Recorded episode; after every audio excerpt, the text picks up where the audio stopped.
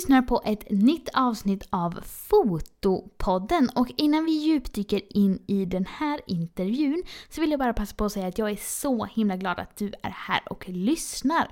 Om du har en fotointresserad kompis eller känner någon fotograf som inte lyssnar än så hoppas jag verkligen att du kan tipsa om Fotopodden till den här kompisen.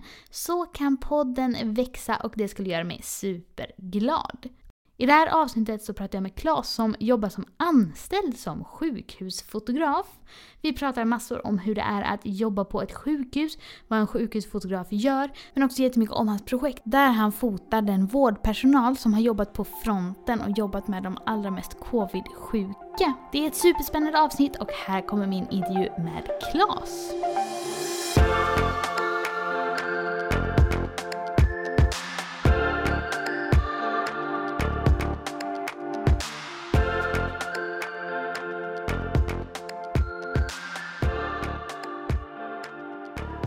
Claes och välkommen till Fotopodden.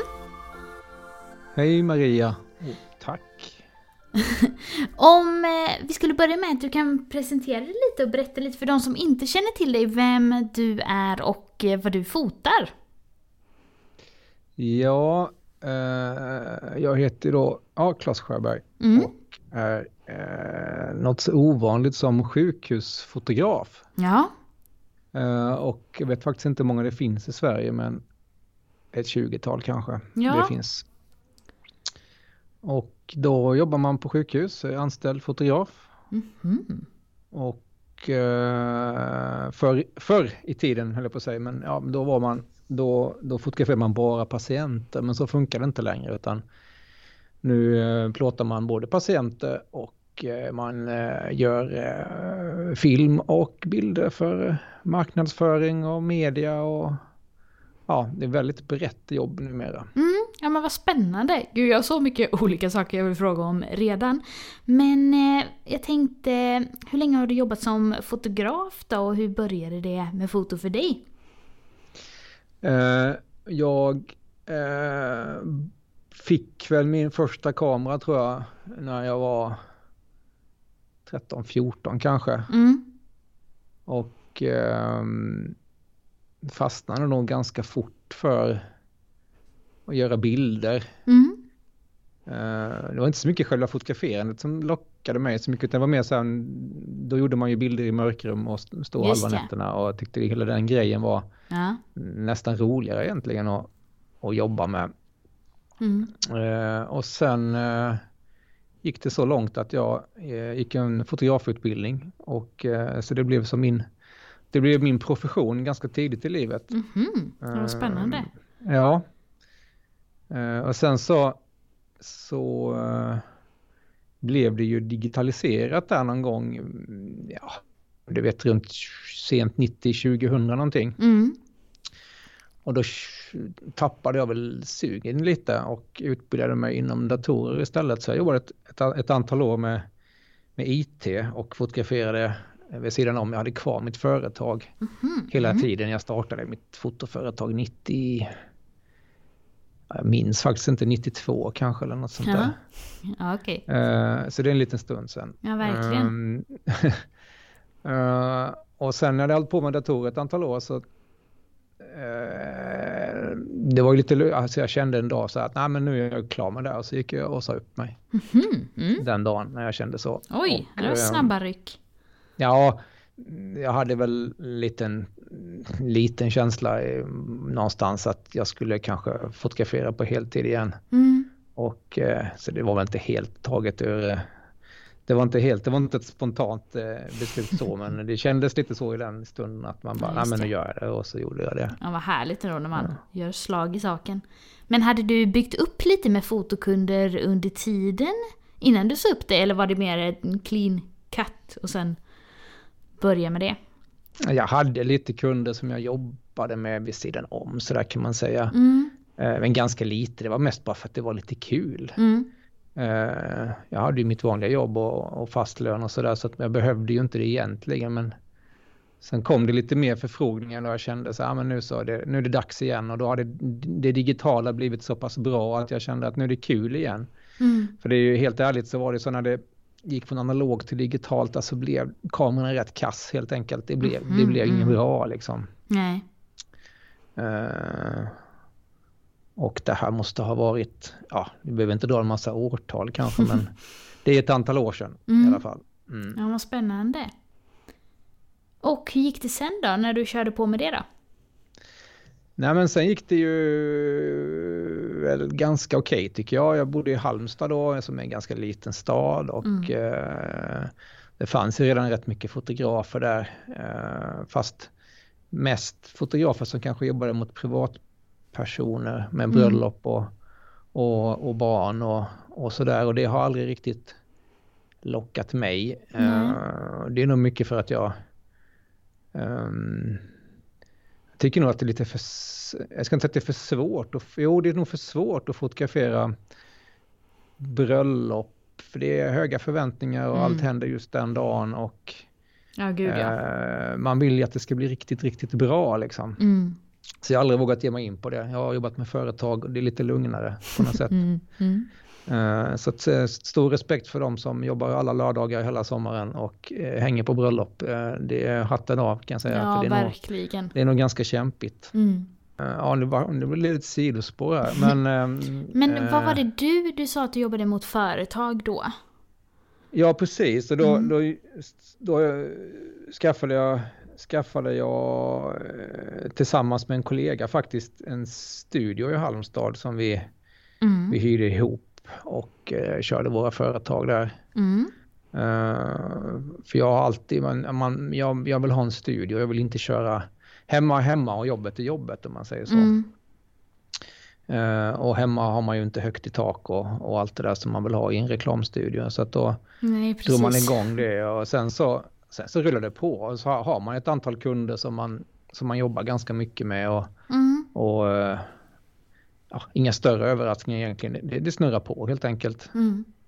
Men eh, innan den här podden så har jag försökt att researcha dig lite grann. Så jag var inne på en hemsida, klassjöberg.com. Det är din va? Nej, det är min namn i Stockholm Aha. faktiskt. Eh, och det är Okej. ganska kul för att vi, vi mejlar varandra ibland, för jag får hans mejl ibland och han jobbar mycket för så här gods och gårdar och inredning Ja, och, precis. och med så magas, magasin och sånt. Så ibland får jag från så lite redaktörer och sånt där och undrar om jag inte kan skicka några bilder igen som de har slarvat bort och sånt. Ja, vad roligt. Eh, Okej. Ja, det är lite kul och vi har, liksom, vi har ju kommunicerat, han har lite grann liksom mest skrattat åt att vi heter exakt likadant och stavar likadant fast han har kom på sin hemsida, jag har SE. Ja, ja, men Nu då har jag så. ju väldigt begränsad hemsida för att jag, jag har ju mitt, min anställning som fotograf på sjukhuset här och precis. jag vill inga i- direkta jobb vid sidan om för att Mm. eh, då är jag ledig. Ja men vad roligt, för jag kände mig lite, när jag jämförde min, in- din Instagram med den här hemsidan, då blev jag lite förvirrad. Men då har vi rätt ut det. Men eh, jag tänker på, för att vi ska komma in på det också, men det jag tänker på är att de bilderna man kan se på din Instagram nu, de känns ju alltså delvis lite så dokumentära, även om de alltså är ändå fotade. Hur, hur kom du in på liksom att fota på sjukhus och hela den grejen? Eftersom jag, är, som, som jag, jag är anställd på sjukhus och fotograferar hela dagarna på sjukhus eller i Mm. anslutning till vården. Mm. Ehm, Så just de bilderna som ligger på min Instagram nu är ju från ett, ett projekt som jag drog igång här i början på det här Precis. året. Där jag tar eh, studiobilder på personal helt enkelt Mm. som, som jobbar nära covid-patienter. Just ja. Och det tycker jag är jätteintressant. Men, men jag vill gärna återkomma till det sen, för jag undrar lite... Det här med att vara anställd som sjukhusfotograf. Det känns ju som du sa att det är ganska få som är det. Jag tänker, eh, hur länge körde du på med ditt företag och hur gick det till när du blev anställd där? Eh, eh, Företaget eh, körde jag väl på med, säg att jag hade det på heltid i tio år innan jag Mm. blev anställd här Mm. eh, på, på sjukhuset. Och Mm. Det är så att, att, att vara anställd som sjukhusfotograf, eh, det finns ganska få, få tjänster och när de blir lediga så är det nästan alltid att sjukhusfotografen helt enkelt går i pension. Mm. Så när det blir en tjänst ledig så då, då söker man den om man har möjlighet att, att flytta dit tjänsten är. Mm. För att, att den skulle vara i Halmstad Helsingborg är otroligt. Eh, för, för där på de små sjukhusen finns inga fotografer helt enkelt. Mm. Och det vart en tjänstledig i Umeå och då sökte jag den, fick mm. den och flyttade. Ja, spännande. Men hade du span på olika sådana tjänster då, att det skulle komma ut? Eller hur kom det sig att du ja, såg den?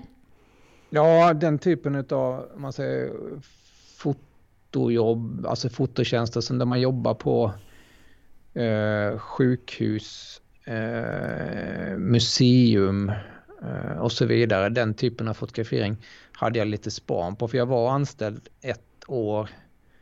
Eh, jag kände väl att för, för, företagandet som fotograf mm. blev väldigt mycket sälj och mm. ganska lite fotograferande. Och, ja, eh, ibland, och ibland, ibland tröttnar jag på saker och då gör jag någonting annat helt enkelt. Och, mm. nej, men det här med att då säger man upp sig och så gör man något annat. Man, mm. man kan inte gå runt och tycka att det, det är inget kul. Mm. Och när, när man ska liksom när man ska sälja sig som fotograf, det måste man göra. Marknadsföring är en jättestor del av, av jobbet som fotograf. Mm. Men när man ska sälja sig i kanske fyra timmar för att jobba en och en halv timme så då blir det liksom ingen balans i det. Mm. Eh, så då började jag kolla runt lite. Då var, då var jag anställd ett år som fotograf på ett möbelföretag och fotograferade möbler i deras studio. Men mm. under tiden som jag jobbade där så hade jag ju såklart lite span på, på andra jobb och då, och då dök det här upp. Och ja, då eh, fanns det ingen återvändo egentligen. Vad ligger en sådana annonser ute för sådana jobb? Nej, de ligger ju på, på, arbets, på plats. Jaha, just ja. Heter, ja, såklart. Platsbanken. Det är, ja, det är offentliga tjänster så att det ligger där. Och på, på LinkedIn och, och mm. allt vad det heter. Så att de, det är ju inga, de finns ju överallt att hitta. Har du någon erfarenhet av sjukhus, alltså ur ett arbetsperspektiv tidigare eller var det nytt för dig? Nej, jag har faktiskt jobbat som sjukhusfotograf tidigare då när jag hade jag hade gått min utbildning och jag gjorde även praktik under två år på sjukhus som, som hos sjukhusfotografen. Uh, så att jag, det, var liksom inget, det var inte nytt, jag visste precis vad det var jag gav mig in på. Mm. Och uh, det ehm, kanske också var bidragande till att jag fick jobbet i och med att jag hade jobbat med det innan. Det var bara att gå in och köra på liksom. Ja, just det. Vad är det man fotar då som sjukhusfotograf? som jag sa som jag sa innan där så är det ganska, ganska brett, eh, brett jobb har det blivit. Det var bara patienter för. Mm. Eh, men idag är det då ganska brett och det kan ju vara eh, just på patientsidan så kan det vara till exempel att jag, jag eh, operation är väldigt vanligt att man fotograferar.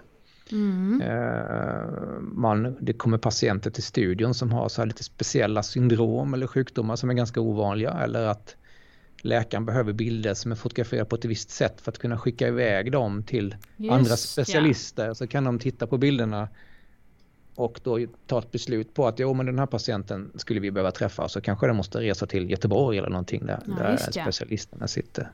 Ja det är ju klart. Eh, ja, men det kan även vara, vara Eh, att man dokumenterar någon som, någon som är, har varit brännskadad till exempel om man tar dem efter sex månader och ett år och så tittar man på hur mycket vad som har hänt och sådär. Ja just ja. Uh, ja. Men så det, det är mer för liksom eh, användning i det medicinska liksom, arbetet så?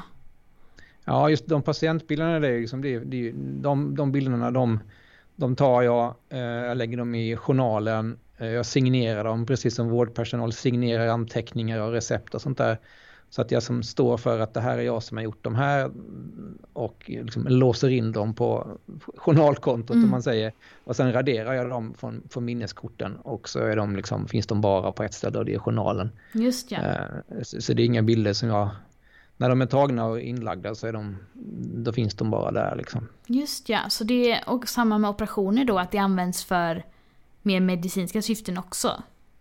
Ja, det kan ju vara till exempel att de, de, eh, en, en, läkare gör någonting i en operationssal med en patient och sen så vet den läkaren att ja, nästa läkare som ska göra nästa operation eh, kan titta på de här bilderna och säga ja men okej det ser ut så och så, det var så här långt emellan det och där ligger den nerven och ja men okej då är de lite förberedda på vad som, vad som väntar dem då. Ja just det, ja vad intressant. Patient. Det här ja. är liksom en helt ny värld för mig. Det är, nu när du säger det så låter det självklart men jag har liksom aldrig tänkt på att eh, alltså det finns en sån eh, funktion. Eller jag har mer varit med om typ, ja men min hudläkare bad mig skicka en egen bild på ett eksem en gång. Mm. Men inget annat. På hud, på hud fotograferar de ju nästan alla patienter här mm. och skulle jag, skulle jag fotografera åt dem så skulle jag få vara där på heltid. Det hade inte, mm. det hade inte funkat så att då använder de mig hellre som bollplank när de behöver lite tips och tricks på hur de ska hur de ska fotografera själva då. Just ja. Så då kan jag vara mer en utbildande funktion om man säger. Ja, absolut. När man fotograferar under till exempel en operation och så,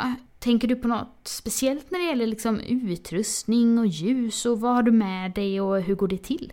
Alltså jag, jag mm, mycket är ju med makro och ringblixt. Mm.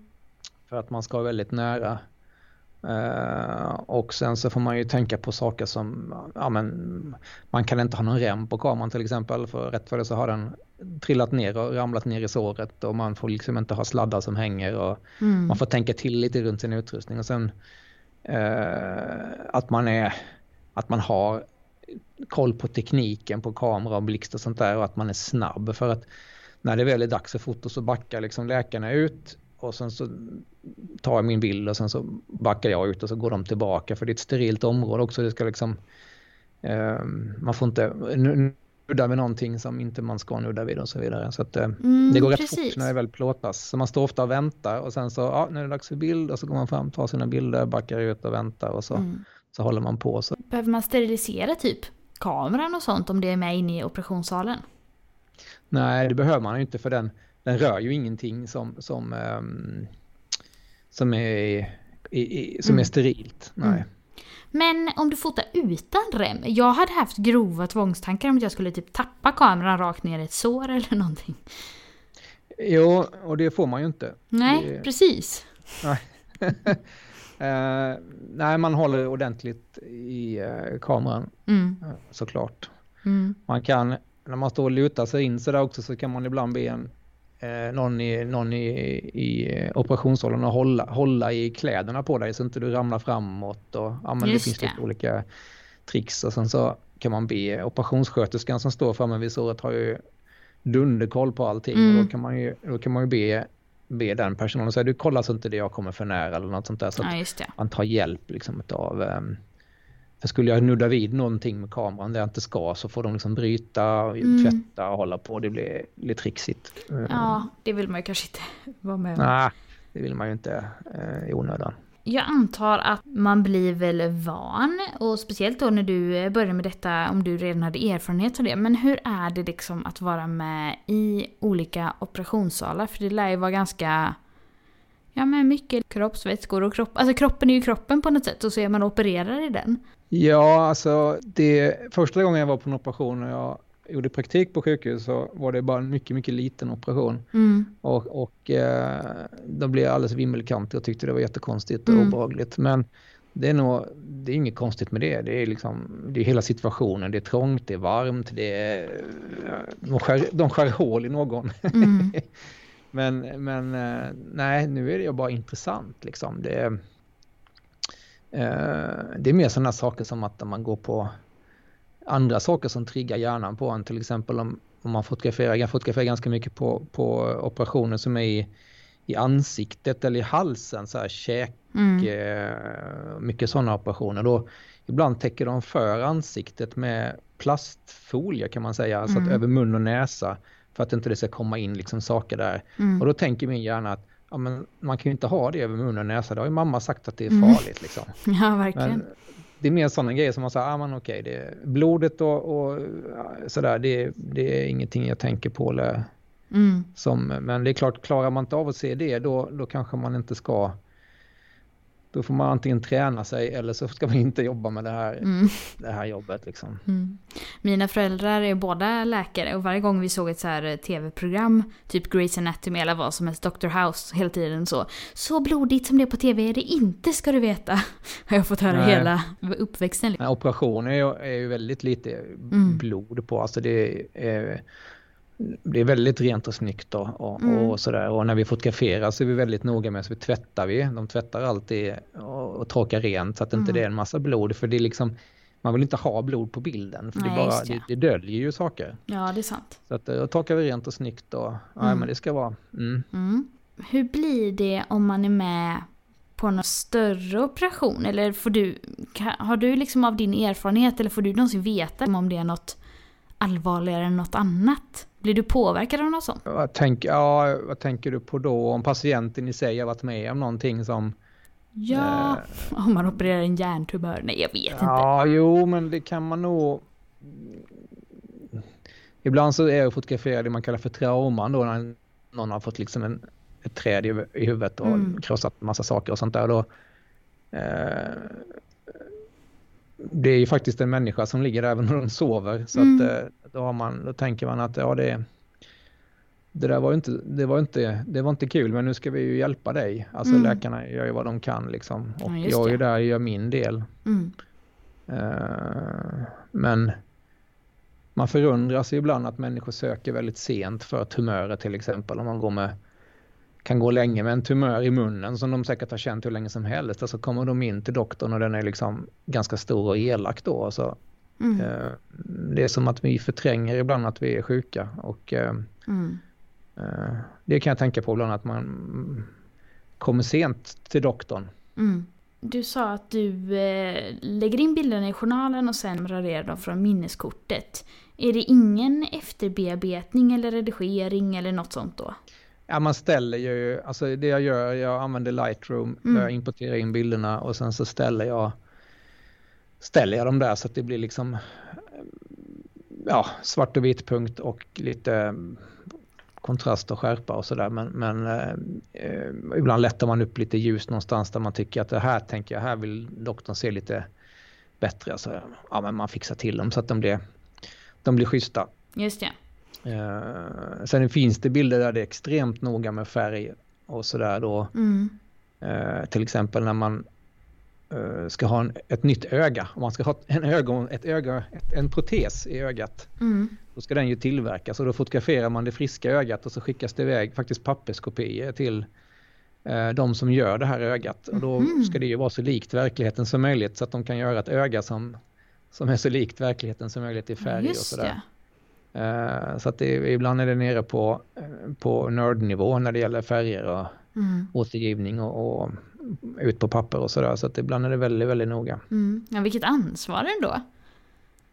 Ja, alltså gör jag ett grönt öga istället för ett blått, då blir det ett grönt öga och det är ju ingen bra. Men, eh, nej, nej, och då kan man ju inte, jag menar, om, om eh, min kund skulle framkalla på ett eget, liksom ett konsumentlabb och vara missnöjd över färgen, då kan jag ju ändå hänvisa till min kalibrerade skärm och sådär. Men det är lite svårare när det är ett eh, öga. Ja, jo, det blir samma grej då. Printa, mm. Man printar ett nytt öga, men ja, jag förstår vad du menar. Det, det känns eh, slöseri med, med resurser och mm. inte vara noggrann. Ja, just det. Men jag tycker det är lite intressant eh, det du sa om eh, att eh, läkarna backar och du går fram och si och så. För jag tycker dels så påminner det mig om, för jag har haft med Anneli Holm som jobbar, hon fotar förlossningar på sjukhus och då beskrev hon ju ganska samma sak. Att, eller inte riktigt att de backade men att hon ändå fick ha liksom noga uppsikt över när det var läge för henne att fota. Men jag, apropå bröllopsfoto som vi pratade om innan, jag tycker det påminner lite om hur man jobbar med en präst i kyrkan. För man får ju ändå liksom ta ganska mycket hänsyn där och se till när det är läge och ja, gå fram och fota på lite olika ställen. Ja, det kan jag tänka mig att det jag har, hjälpt, jag har varit sån här second shooter som det mm. så vackert heter någon gång på, för en bröllopsfotograf där mm. jag liksom har kunnat gå och ta de här bilderna som uh, är svåra att ta för den som ska stå där framme med. Mm. Och då, då, ser man ju liksom att ja, men det, är, det är ett samspel där framme mellan dem. Och där man ser så här, ja, men nu håller jag mig lite lugn, nu går jag fram, nu, nu kan jag göra det här. Nu kan jag förflytta mig i kyrkan. Man märker att bröllopsfotografen där förflyttar sig till exempel när musiken går. Så inte Precis. man springer runt när...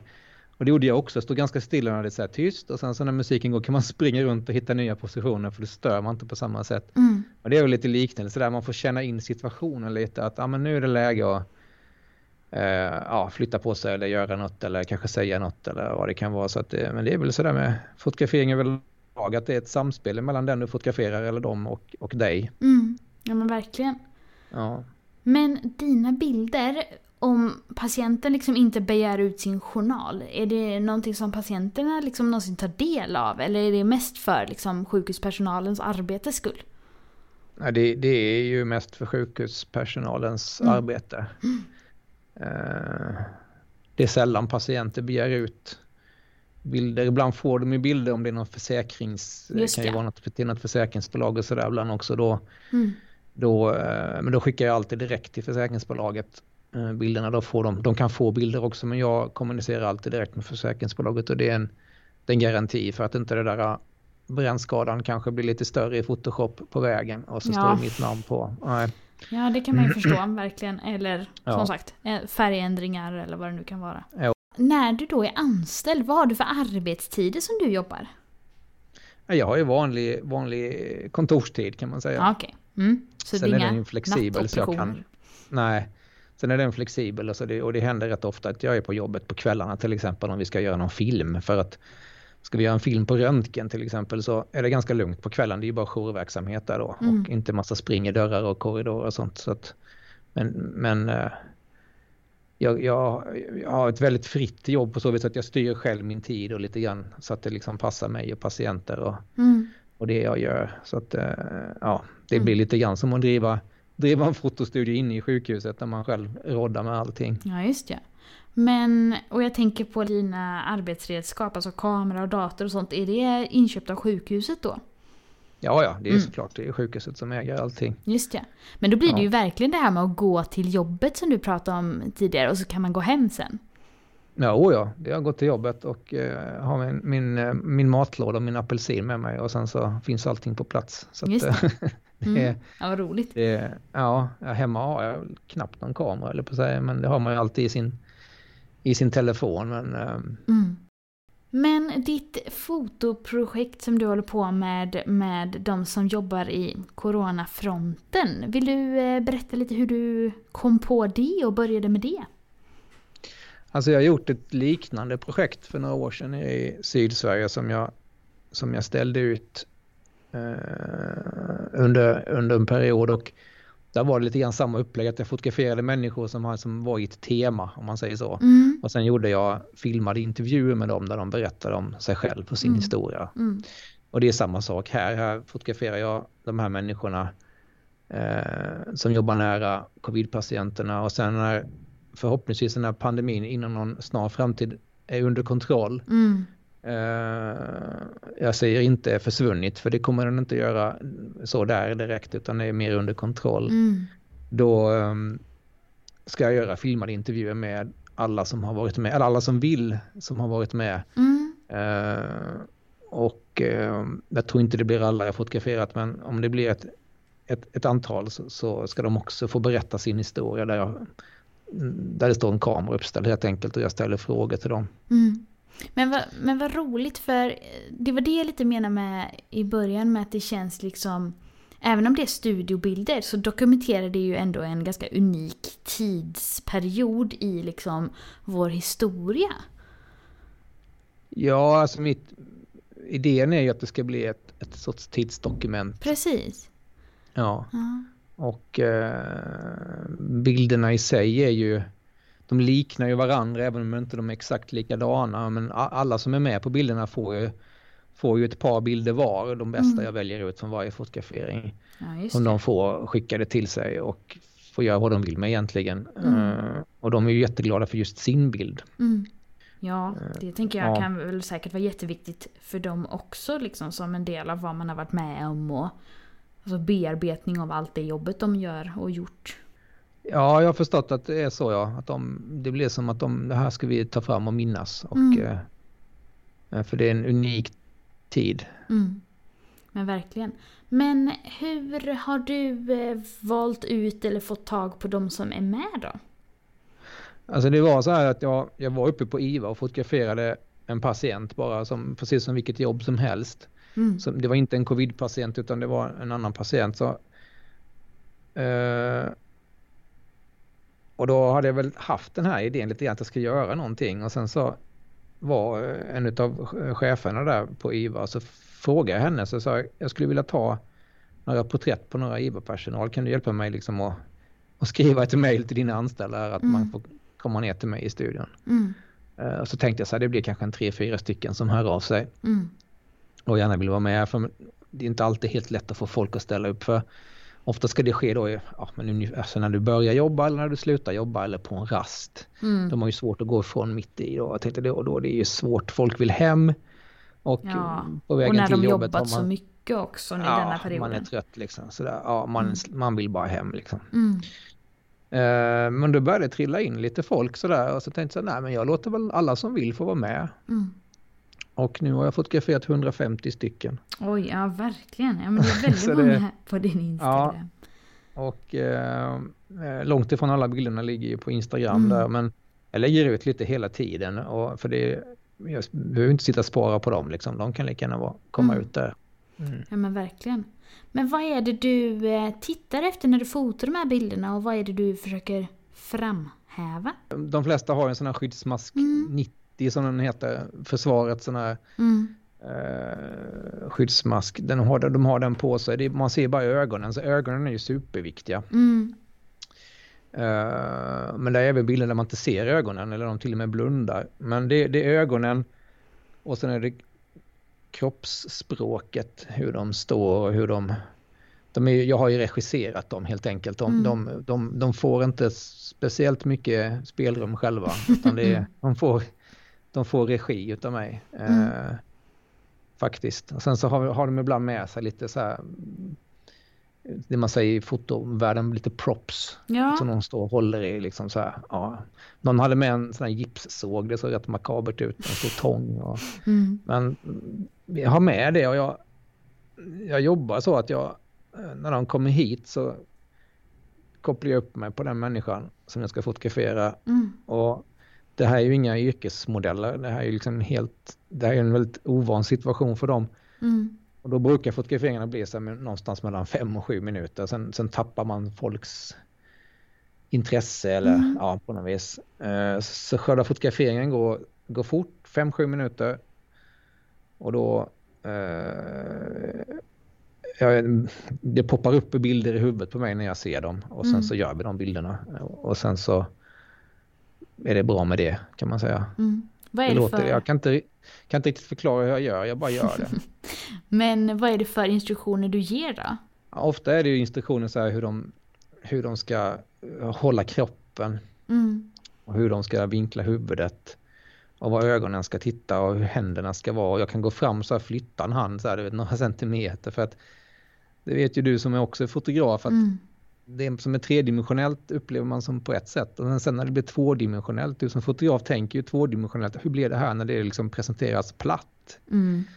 Och vissa saker som ser väldigt bra ut tredimensionellt blir inte alls bra mm. tvådimensionellt. Och, uh, så det kan kännas konstigt att bli fotograferad av någon som regisserar en, men sen när man får bilden så blir det bra på något konstigt sätt. Men det är för att um, vi får tänka lite i vad som händer när det blir platt. Mm.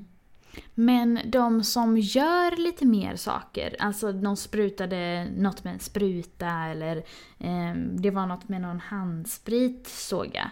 Har, är det liksom för att du vill få in lite mer rörelse så i bilden eller är det att personen har varit lite blygare eller hur har det gått till? Eh, det, nå, någon bild har de kommit så här, du jag har en idé. Ja, just det. Skulle man inte kunna göra så här och så här? Ja, roligt. Och, då, då, eh, och det är jättekul när det händer, mm. för då blir mitt jobb lite lättare också. Men, och då, då kanske de kommer och säger, ah, jag skulle vilja göra så här med handsprit. Så här. Var inte det coolt så här, om det så här stänker? Bara, ja, men då mm. gör vi det. Mm. Och så gör vi det.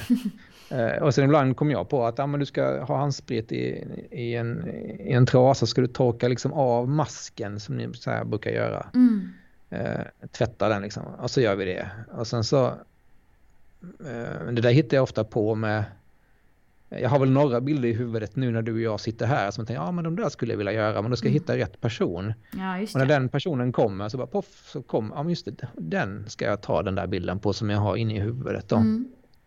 Men när man gör ett så här lite större fotoprojekt som du gör, hur gör du för mm. att ha nya idéer och väva in dem och samtidigt att det blir en röd tråd mellan bilderna? Ja, det är en bra fråga. Hur gör jag det? mm. uh, jag har ju, jag har ju liksom i det som innan jag har börjat fotografera mm. så har jag redan bestämt hur det ska se ut. Mm. Jag har redan bestämt hur bildbehandlingen ska göras. Mm. Jag har redan bestämt allt är bestämt kanske förutom hur många jag skulle fotografera den här gången. Förra projektet var det, var det 49 stycken mm. och det var bestämt liksom.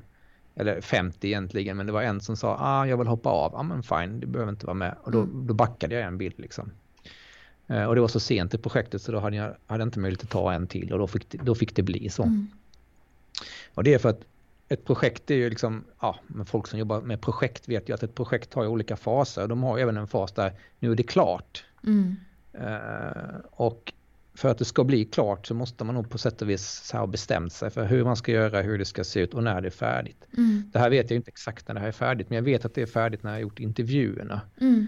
Uh, uh, så att jag kan säga, nu, det låter lite hårt kanske, men nu är jag i produktionsfas. Jag har redan tänkt klart allting. Mm. Eh, egentligen, hur, hur det ska vara, hur det ska se ut och sådär. Sen att det kommer bildidéer när människor kommer hit, det är ju så ett kreativt, en kreativ grej som händer i mitt huvud i stunden egentligen. Mm. Och ibland är kreativen kanske inte på topp.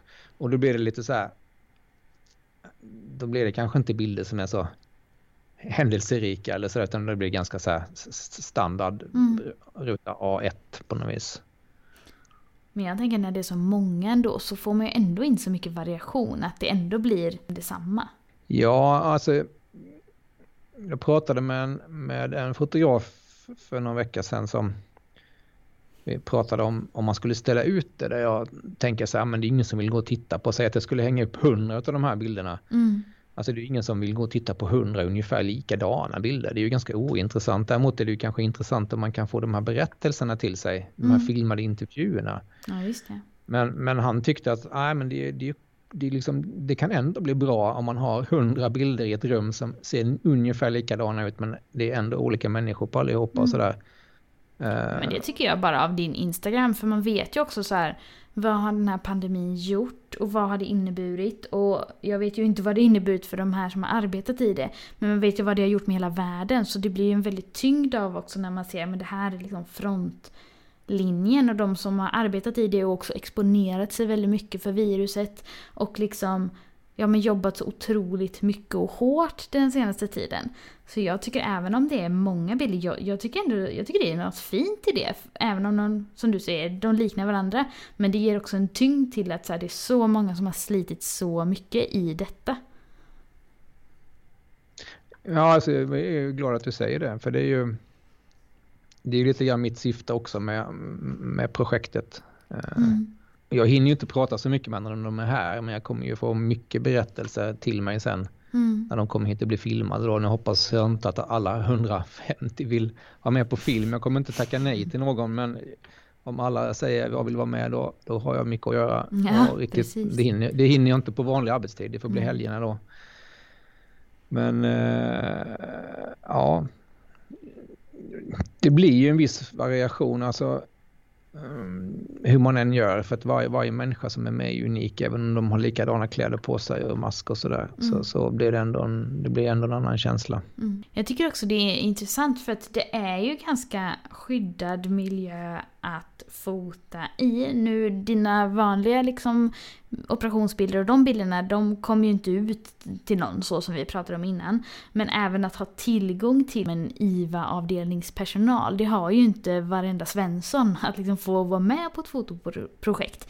Så därför blir det också en väldigt intressant ingång du har. Det var, en, det var liksom lite grann det som klickade också då när jag, när jag fick idén och då, då hade jag pratat med en jag har pratat med en fotograf nere i, i Halmstad som han hade försökt komma in på sjukhus och ta lite så här genreaktiga bilder på IVA och på sådär. Mm. Till media och så. Och för de vill ju ha sådana bilder men de sa bara nej, nej vi släpper inte in något. Vi får inte, alltså menar, inte ens nyblivna föräldrar får komma och hälsa på. De får inte vara med på förlossningar och ja, det var det var mm. den nivån då liksom. Då, vi kan inte släppa in en fotograf här som springer runt och, och fotograferar. Men jag har ju liksom en annan tillgång till, till personal och, och lokaler och, och eh, kan, kan det här systemet som är på ett sjukhus med vad, som, vad man får göra och inte göra sådär. Mm. Uh, och ja, generellt precis. är det ju fotoförbud här på sjukhuset. Det är ja, egentligen... men exakt. Ja, så, så att... Uh, och det var också en anledning till att jag kände så här, men det här ska jag göra för att det är väldigt få som kan göra det här. Mm. Eh, eller inte som inte kan är ju en sak. Det är säkert hur många som helst som kan göra det men de har inte möjligheten för de är inte här på insidan. Nej, nej men exakt. Och Det är inte som att eh, kanske jag skulle kunna mejla IVA-chefen och bara Tjena, kan du skicka ut till dina anställda att jag har en fotoidé? Ja, nej det skulle hon nog inte göra för att det...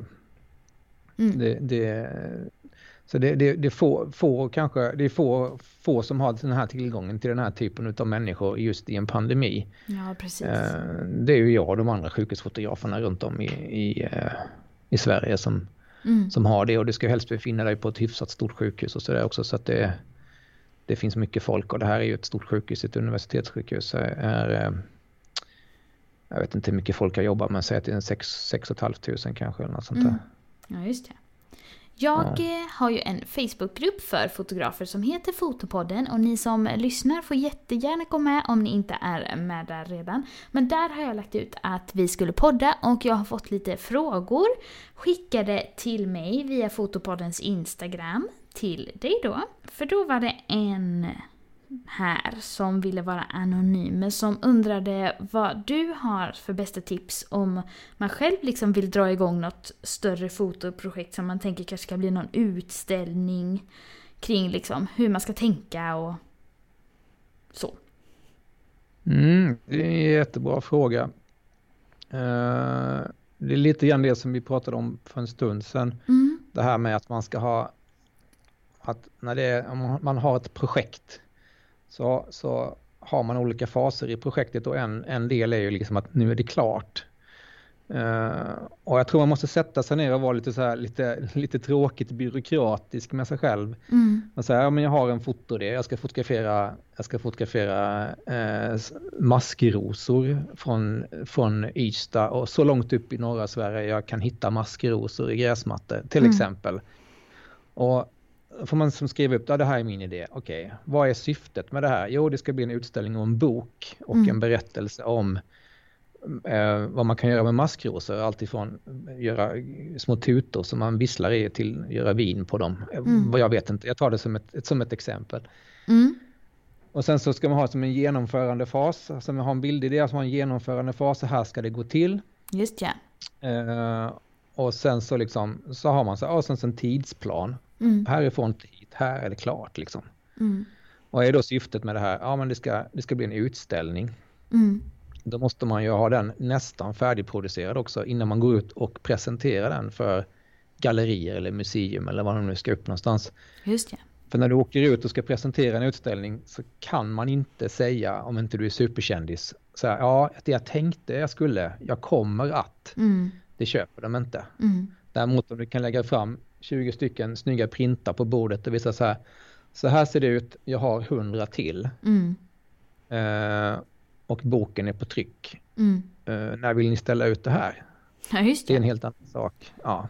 Ja, verkligen. Eh, Apropå det tyngd i saker. kanske, ja det, det låter kanske, men om man har det som syfte att jag vill ställa ut det här projektet, då ska man, eh, då är det ett projekt och då ska man genomföra det som ett projekt också. Och med det, med det sagt så, så är det som, då är den kreativa processen en del i projektet. Mm. Och det är kanske den man tycker är roligast, men de andra sakerna måste också göras som kanske inte är lika kul. Just ja. Så har jag fått in en till fråga här och då är det en som undrar hur man... Be, äh, vänta, nu får jag se om jag sa fel. Då är det en som undrar om dina bästa tips för att få en anställning någonstans som fotograf då det är ganska hård konkurrens. bästa, ja, bästa tips på hur man får det där jobbet man Mm. söker som, som Precis. fotograf? Ja du, det finns ju så många olika fotografjobb, alltifrån tidningar och Mm. eh, mäklare och eh, allt det där. Så att förutom att man ska liksom pa- passa in som person Mm. eh, för ett visst jobb så vill de ju ofta se eh, det man har gjort. Mm. Eh, att ja, men du söker jobb till exempel för att fotografera eh, för en tidning säger vi, Mm. om vi tar det som exempel. Och sen så ska du dit och visa vad du har gjort. Mm. Och eh, de vill ju gärna bli lite överraskade också. Om, om du bara tar med bilder som du tror att de vill se Mm. så har de redan sett de bilderna. Ja, just ja. Eh, och det finns en massa bilder man ska låta bli att ta med sig. Mhm. Vad är det för Eh, och några jag vill inte... Ja, till exempel den här närbilden på den här grekiska farbrorn med jätteskrynkligt ansikte. Den, den behöver man inte ta med sig. Man tycker att den är jättecool. Men de har redan sett den Mm. bilden på tidningen. Eh, och så vidare. Det finns en massa sådana där som de vill de bli lite överraskade att man har ett, ett tänk, ett bildspråk, att man är lite personlig sådär. Precis som, som en bröllopsfotograf när de ska sälja in sig hos, hos, hos brudparen, att man har ett bildspråk, man har man, man tar sina bilder och det låter så här. det tar tid att hamna där såklart. Mm. Mm. Eh, och sen så kanske man söker jobb hos polisen som fotograf. Då ska man visa upp ett stort tekniskt kunnande till exempel. Det kanske inte handlar om att ta de här coolaste bilderna när man är ute och fotograferar utan man ska vara tekniskt säker och då får man visa att man är det. Just det. Eh, ja, så det finns eh, det är, svårt att säga så exakt hur man ska göra men, men eh, man ska nog inte komma tomhänt. Mm. Nej men det låter väl som när man söker alla andra jobb. Alltså man ska egentligen vara väl förberedd för den tjänsten man söker och visa att man är liksom intresserad och har den kunskapen som krävs. Mm. Mm. Ja, absolut. Sen så har jag fått en till fråga här. Det är en som undrar hur har det varit för dig känslomässigt att jobba på sjukhus under pandemin och göra det här projektet under coronatiden? alla här som alla som jobbar på sjukhus blir mer eller mindre påverkade av att vi har en pandemi pågåendes i samhället och i synnerhet innanför våra väggar. Mm. Eh, och rent, rent känslomässigt så jag tänker mycket på det hur jag påverkas känslomässigt och det är det är nog mest privat tror jag. Man Mhm. påverkas känslomässigt att Mm. eh, man kan inte göra allt man skulle vilja göra och man är lite begränsad och Mm. sådär. Eh, samtidigt som jag har ganska nyss flyttat till en ny stad för bara snart tre år sedan och jag har inte hunnit skaffa mig ett jättestort socialt nätverk ännu. Mm. Eh, Det nätverket som jag har skaffat mig liksom via min fritidssysselsättning som är rätt mycket koncentrerad till sommarhalvåret vilket Mm. är lätt att göra för då är man ändå ute liksom. Så att, privat har det inte påverkat mig jättemycket. Men, men, där. men och sen på jobbet rent känslomässigt så då är man som i liksom en profession på något vis. Just det, Och i då- sin yrkesroll. ja, i sin yrkesroll och då, ja, jag vet inte, man är inte känslokall men man blir liksom, man betraktar saker på ett annat sätt för det är oftast, jag möter sällan någon jag känner här, alltså någon patient, är väldigt ovanligt att jag skulle träffa någon som jag känner. Mm. Så man blir ju inte personligt engagerad på det sättet riktigt. Nej. Nu ska jag upp till Covid-IVA på onsdag och hänga där några timmar och fotografera arbetet på plats, hur det ser ut där uppe när de jobbar. Mm. Eh, och det kommer nog påverka mig mycket för där är ju jätte, jättesjuka människor. Mm. Eh, och, och så det blir ju liksom, när man går därifrån då är man dränerad på något vis tror jag. Mm. Det vet jag av erfarenhet för att ibland är jag ute och fotograferar till exempel väldigt sjuka barn eh, på barnavdelningen där föräldrarna sitter i korridoren och gråter för att barnet är så sjukt. Och det, det påverkar mig också såklart. Då blir Ja, man det. berörd. Mm. Ja. Mm. Tack så hemskt mycket för att du har varit med i Fotopodden Klas. Om man vill hitta dig på sociala medier eller på internet, vart eh, går man då? Det är ju Instagram som gäller då. Jag har Mm. min Facebook har jag inte lagt ut, där finns ingenting egentligen. Mm. Eh, Där är man mest med för att folk ska... Ja, För att ingen annan ska ta hans namn. Ja, eller man är med i någon grupp där det är så här, ja men vi gillar båtar i trä eller något annat. Mm. Ehm, men det är Instagram som jag använder där jag lägger ut där. På min Instagram ligger det bara bilder från mitt, mitt det här projektet, Just det är det. ingenting annat. Nej. Mm. Och vad heter du Eh, där då? Där heter jag Klas eh, Sjöberg eller KLAS understreck Sjoberg. Just det. Kort och gott helt enkelt. Mm. Eh, eh, och eh, där får man gärna titta in och titta på det, en del av de här bilderna jag tagit i, i pandemins hjältar-projektet.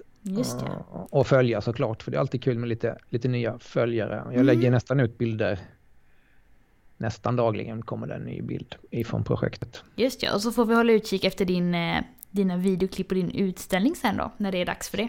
Ja, de ska väl läggas upp någonstans hade jag tänkt. Eh, Det blir väl Youtube kanske och sådär. Ehm, Sen, sen vill man läsa, vill man läsa lite om projektet och sådär så finns det lite tidningar som har varit här och Mm, det finns precis. TV4, TV4 har ett inslag på sin hemsida och Sveriges Radio har en intervju också mm tror jag. På deras, ja, eh, de har jag inte länkade någonstans sådär direkt. Nej, men man kan säkert söka min, på ditt ja, namn. på min Instagram tror jag det ligger en länk mm. högst uppe där vid mitt namn till TV4s inslag. Det kan man titta på. Det är gjort här ganska nyligen. Då ser man lite hur det ser ut i studion också om man är foto, fotointresserad. Med, där ser man att det är inte så, det är inte så glamoröst. Mm, nej, ja, en, kamera, några, en kamera, några blixtar och en fotograf. det är allt man behöver ibland. ja. mm. Fotopodden hittar ni ju i Facebookgruppen, hittar Fotopodden på Instagram och på Facebook och mig hittar ni ju på fotograf Maria Ekblad på Facebook, Instagram och på Youtube. Tack så mycket för att jag fick eh, prata med dig Claes om ditt eh, arbete. Tack själv. Mm, ha det fint alla lyssnare, hejdå!